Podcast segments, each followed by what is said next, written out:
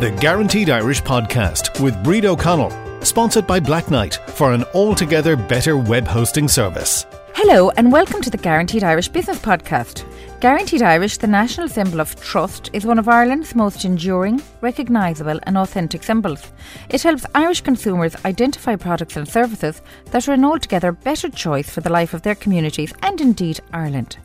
Hi there, I'm Bríd O'Connell and joining me this week is Brian McGee, Market Development Director with the Design Craft Council of Ireland. Brian, you're very welcome. Well, thank you very much, Bríd. Brian, delighted to have you join us. Long time being a fan of the Design Craft Council of Ireland. What is the history, I suppose, of the D C C I here in Ireland? Well, thanks, Bríd. Yeah, well, uh, in nineteen seventy-one, uh, or nineteen seventy actually, the World Crafts Council came to Ireland uh, to meet. And um, coming out of that, the, the meeting was set up, uh, you know, by local craftspeople in Ireland who'd, who'd invited them to come to Ireland. Uh, was supported obviously by the R D S and the Department of Arts. And coming out of that in nineteen seventy-one, the Design and Crafts Council was formed. Uh, and that's fifty years ago this year. Uh, and it's actually very exciting because the World Craft Council will be back in Ireland uh, fifty years later in the autumn uh, to carry on uh, the connection with, with Ireland. But coming out from that, um, the council was was basically put together with membership from the guilds, associations, networks and societies of makers from across the country. And that was the foundation of the organisation. Brian, it's a it's a real testament to all the work that all the people involved, be it voluntary or uh, executive level, in the organisation. And there is a real sense of when you buy something that has the D C C I stamp on it, it's a product of quality and you're really investing in the maker-producer. How have you managed to sustain that sense of authenticity amongst your makers and within your own brand? Well, I think, you know, the, the, the council is is a slightly different animal in that we are obviously funded by the state, we're funded by government, and we have other sources of income. But our job really is uh, to develop and champion the sector. And so in doing so, what we're trying to do is encourage uh, the creativity and the output of the sector to be of the highest standard possible. Uh, and competitive for the marketplace. So we're not trying to promote something after it's been produced. We're trying to help the teach a man to fish, basically. We're trying to help the sector and the the makers themselves to develop their, their capabilities and their skills and their business approach. And then in doing that, end up with products that are desirable and authentic and have provenance and all those other things. The second thing we work on as well as on the supply side, is on the demand side. And that's when we, we work on the work we do in terms of positioning and communication around what it is that makes Irish craft unique and special. And that's not only in the context of the market within Ireland, but it's also in terms of the international market, where we've got to position Irish craft in the context of competition from all over the world. And for that, we've really got to zero in on what makes it unique. And that's the only way really to justify you know, what are uh, higher prices? You know, uh, what we focus on actually is de- develop, delivering consumer value. And the value is uh, obviously the value of the object itself, but it's also the intangible value of what it is that the person feels when they buy or use the product. So it's very interesting, I think, for the consumers who are listening, who are not in the craft or maker or producer sector, to realise that you, you do it from the other side. You actually help them to create a plan first and then produce so that it is viable and competitive and will hold its, its market share once it gets out there into the marketplace. I don't think people are aware of that.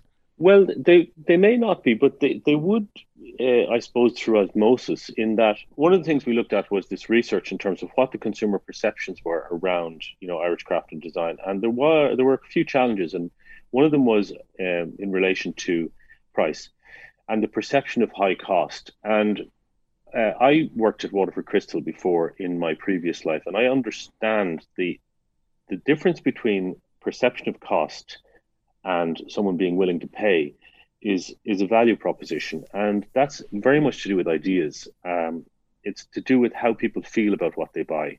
If it's uh, an Hermes bag and it costs three thousand euros, people have no problem paying it because they think it's worth it. And so really we had a lot of work to do in terms of changing that perception. And we've been doing it for a number of years and, and making great strides. And what we've seen on that side is that the consumer has responded, and recent research we've just completed is confirming really this constant chipping away at the negative views around cost, and actually people coming back and saying, actually, we really think this is worth it. It's really good value. I want to give it as a gift. And so the consumer uh, does get it. They do understand that. The second part then, uh, you know, is in terms of the producers themselves.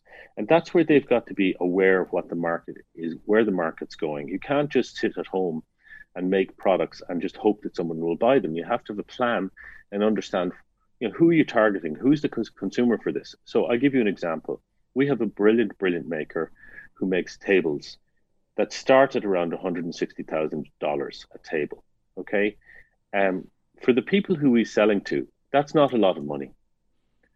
So it's entirely appropriate for the market he's targeting, and he's very successful. But there's no point in him trying to sell that table to a market that's not available for it. And so we really work with the makers on them understanding what their business plan and the proposition is. I'm really interested in that, because there still is a perception, I suppose, in terms of if you buy Irish, and I'm not just talking about craft and design, I'm talking about even food. If you buy Irish, it tends to be a little bit more expensive. But yeah. Even in our own research here in Guaranteed Irish, we would see that that isn't the case, that they have become a lot more competitive and commercially focused. And it's very interesting to see how different agencies have gone about dispelling that idea and re-educating the public. How did the D C C I do that? Well, I, first of all, I, as I said, I think it was, is, you know, first of all, there is a bit of truth in it. So you have to really work with the businesses to make sure that they are competitive and are matching the product range to the price points available. But the second piece really is, is focusing in on this value proposition and communi- the communication piece around, well, why is it that this is more expensive? Why should I pay more for this? So for I'll give you an example. I can, uh, in the living room here I'm sitting in, you have a throw on the on the couch. Okay, so I have a choice. I have a choice as a consumer. I can spend uh, six euros, I would say, in some of the large high street stores and buy a throw for that couch. Or I can spend sixty-three euros on one that was made in Mayo um, from sheep from a hill up in the back of Croagh-Patrick. That's my choice. Mm. Um, what's the difference between those two things? Obviously, both throws will keep me warm. Both throws will look pretty on the couch. But how will I feel about those throws? And that's the difference. Am I going to? Am I buying a throw that's made entirely of uh, petroleum products that will end up in landfill? Or am I buying a throw that's actually got something of value, sustainable, is going to last, and I can actually probably give it to one of my kids? So this is perception, and that's value. So clearly, you, you see, it's it's a pointless exercise for Irish businesses to chase uh, price. Mm. We will never compete on price. And if anybody's read Michael Porter, it's very clear you cannot do it. If you're not able to do it now, in the airline business, God, God, you know, God bless him, Michael O'Leary has done an amazing job at that. And th- there are places where it can be done. Mm-hmm. But for the vast majority of Irish producers, it's not possible. You know, you just can't. OK, so take it the next step then. In terms of Irish producers overseas, how regarded is the Irish craft maker and producer? Is it a thing of desirability? And are people prepared to pay for that with the work and the research and the proper matching done um, for the producer here in Ireland? Are we well got, or are we any more well got than, say, a Dutch producer or a Danish designer? Um, so where where do we sit in that in that case? Yeah, for for those for those producers who've who've successfully developed export markets, they're appreciated. Yeah, absolutely. I think um, it's not easy to develop export markets, and you need a certain scale. I think that's the one thing that I would say to any. any small business is that, you know, it's not just a case that you rock up and think I can start exporting and it's only me sitting in my studio. That's a very difficult place to export from, because the logistics around exporting are, are, are challenging. And so you need resources to be able to do it. So we have successfully developed and worked with businesses who've become large exporters. And obviously, when they get to a certain size, Enterprise Ireland kicks in uh, to help as well. But in terms of what they're appreciated for, I think ultimately the individual company's got to have the right proposition. So you can have a national brand around Ireland, and there's a very positive reception around Ireland, of course. But that's not enough to help an individual brand or producer. you know, the national brand is a good thing, absolutely, and you'll see this the same with food. We have a very positive reputation and image for food. But at the same time, the product itself has got to be excellent. If you're going to compete overseas, as you mentioned, the Dutch or the Italians or the Swedes or whatever, they're all doing good things too. So what you do has got to be special. And if it is special, it will succeed.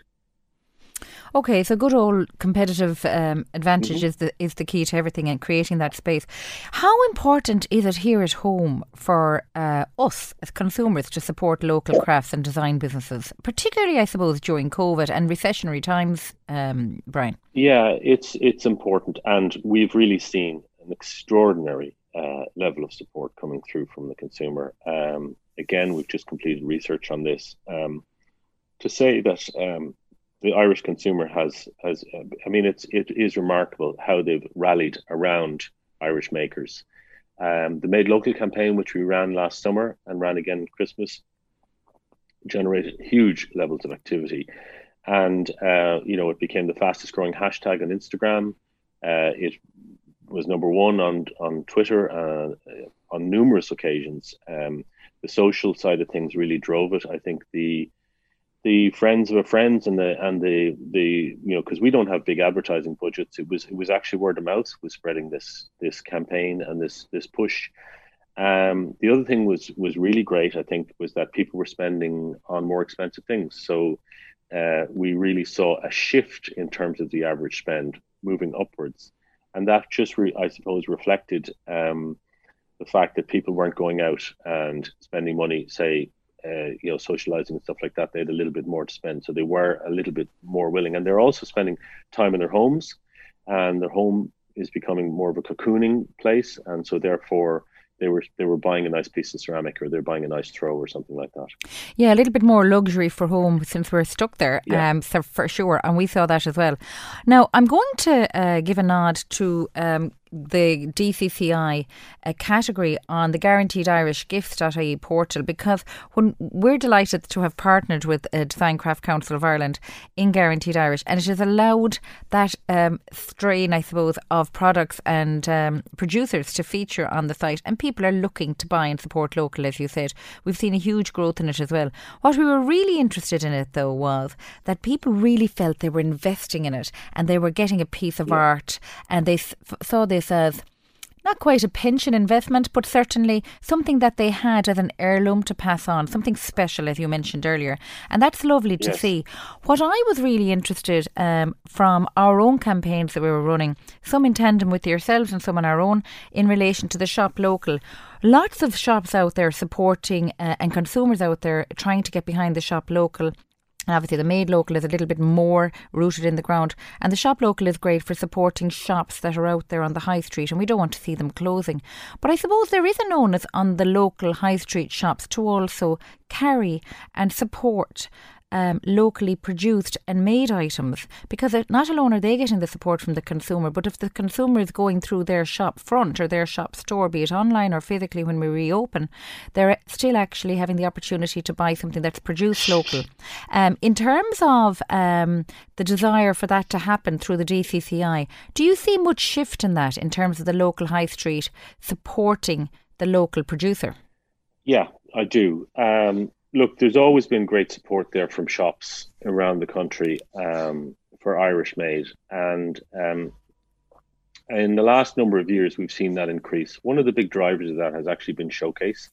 So Showcase Ireland, which is the annual trade fair we run in January, we've put a huge focus around the whole idea of Irish made to try to drive awareness among the retailers of the Irish made products that are there. And part of this issue of visibility is got to do with awareness. And, you know, retailers are busy people. They're under pressure. Their businesses, especially now at this time, are struggling.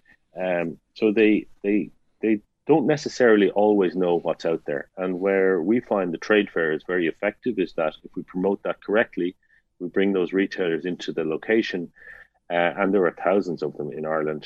Um, you know, they pick up what they're after. Um, now, it's it's a journey. One of the things we've really noticed since COVID, actually, is that because of international supply chains being challenged and importing of goods from the U K and from China and all these places being more difficult, uh, they're actually actively seeking more and more Irish-made uh, products. So uh, we we we feel very strongly that the retailer is central to the success of our sector.